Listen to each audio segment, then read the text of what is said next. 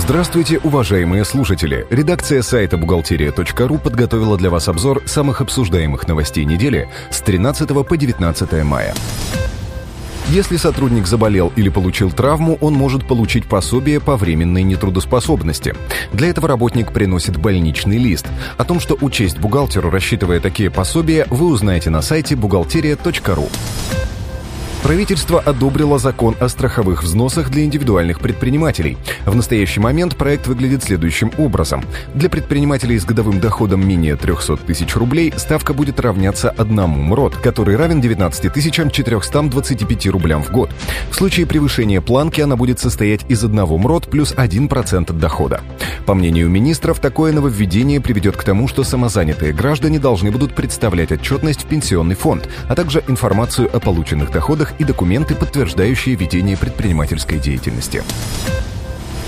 К упрощенной отчетности могут потребовать приложения. Минфин напомнил, что к отчетности малый бизнес также может предоставлять дополнительную информацию в виде приложения. Даже в случае формирования отчетности по упрощенной системе, которая включает бухгалтерский баланс и отчет о финансовых результатах. Напомним, что в приложении к отчетности приводится наиболее важная информация для оценки финансового положения.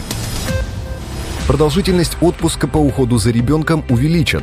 Соответствующий проект федерального закона уже внесен на рассмотрение в правительство. По нему период отпуска по уходу за ребенком, во время которого за женщину уплачиваются страховые взносы, будет увеличен с 3 до 4,5 лет. По мнению властей, 4,5 года – это срок, по которому женщина сможет ухаживать за тремя детьми в возрасте до полутора лет, что соответствует демографическим задачам, поставленным ранее государством. Получить социальный вычет на обучение может как сам обучающийся, так и его родитель. Это актуально, если одну часть обучения ребенку оплачивают родители, а последующее он сам. Для этого необходимо, чтобы договор с учебным учреждением был заключен с ними обоими и были квитанции об оплате. Важно, чтобы все плательщики были налоговыми резидентами России, доходы которых облагаются по ставке 13%. Факт трудоустройства ребенка не влияет на право родителя получить социальный вычет по расходам на его обучение. Больничный по уходу за ребенком облагается НДФЛ. Чиновники напомнили, что хотя государственные пособия освобождены от НДФЛ, удерживать налог с пособий по временной нетрудоспособности, в том числе и по уходу за больным ребенком, работодатель обязан.